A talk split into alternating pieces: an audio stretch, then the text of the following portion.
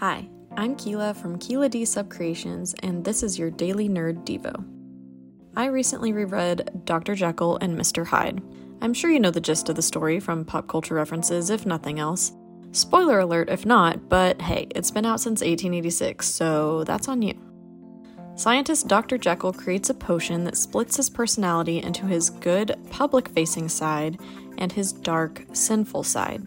So, when he is Jekyll, he is a perfect, upstanding citizen who interacts with the world, and when he is Hyde, he, can you believe it, hides in the shadows, committing crimes and letting his evil thoughts and deeds flourish. Over time, Hyde becomes too powerful to control. He even starts to become Hyde without taking the potion and does horrible things he can never undo. The power of Hyde leads to the ultimate demise of both sides of Jekyll. This obviously makes me think of the most famous biblical hider, Jonah. Now, Jonah was a prophet. Ooh, ooh, but he really never got it. Okay, sorry, my VeggieTales fandom is showing. Anyway, he got an assignment from God that he didn't want to do, so he straight up went in the opposite direction.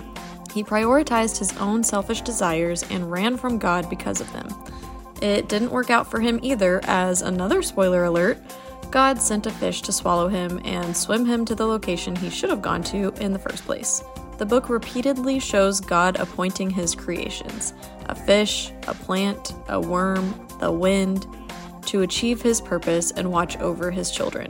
There is no running or hiding when God is the creator and appointer of all of nature. Like, wow. But what I want us to consider from all of these stories is not just that hiding won't work, but that we don't have to hide. God loves us and He likes us, and He wants us in all of our complexities and flaws. Jonah ends up doing the assignment God originally intended for him to do, but then he gets mad that the people actually repent and turn to God. He wanted to see justice, wrath, fire. His sinful desires were still gripping him, even after the whole fish incident. And what did God do? He provided him shade. He still taught him of his love, mercy, and forgiveness. I'm speculating here since we don't hear from Jonah again, but I bet God continued to use him as a prophet for his divine purpose. My evidence?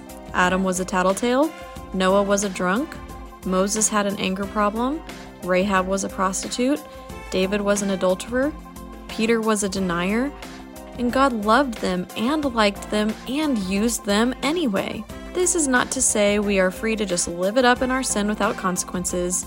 Our relationship with God should inspire us to align ourselves with His righteousness. But we do not have to completely right ourselves before we come to Him. The veil is torn. We do not have to pretend to be perfect. We do not have to have all of the Sunday school answers. We do not need to separate our personality by a potion, so don't even think about doing that. We do not have to hide away in the shadows because the devil lives there and he will let your sin flourish in obscurity. Ask almost anyone who has struggled and overcome sin, and they will tell you the first step is to tell someone. Quit hiding. God sees you and knows you and loves you anyway. Mr. Hyde was the epitome of villainy. He trampled children, he murdered people, and yet God would say that Jekyll didn't have to split his soul in order to be accepted for only his goodness. God loved him as his whole self, flaws and all, long before he created the potion. And you know what? He loved him as Hyde too. That's all the time we have for today. If you'd like to hear more Daily Nerd Devos, subscribe to this podcast on your favorite app and come hang out with us on the Facebook group, The Nerd of God Squad. I'm Keela from Keela D Subcreations, and until next time, remember you can't buy happiness, but you can buy tea, and that's kind of the same thing.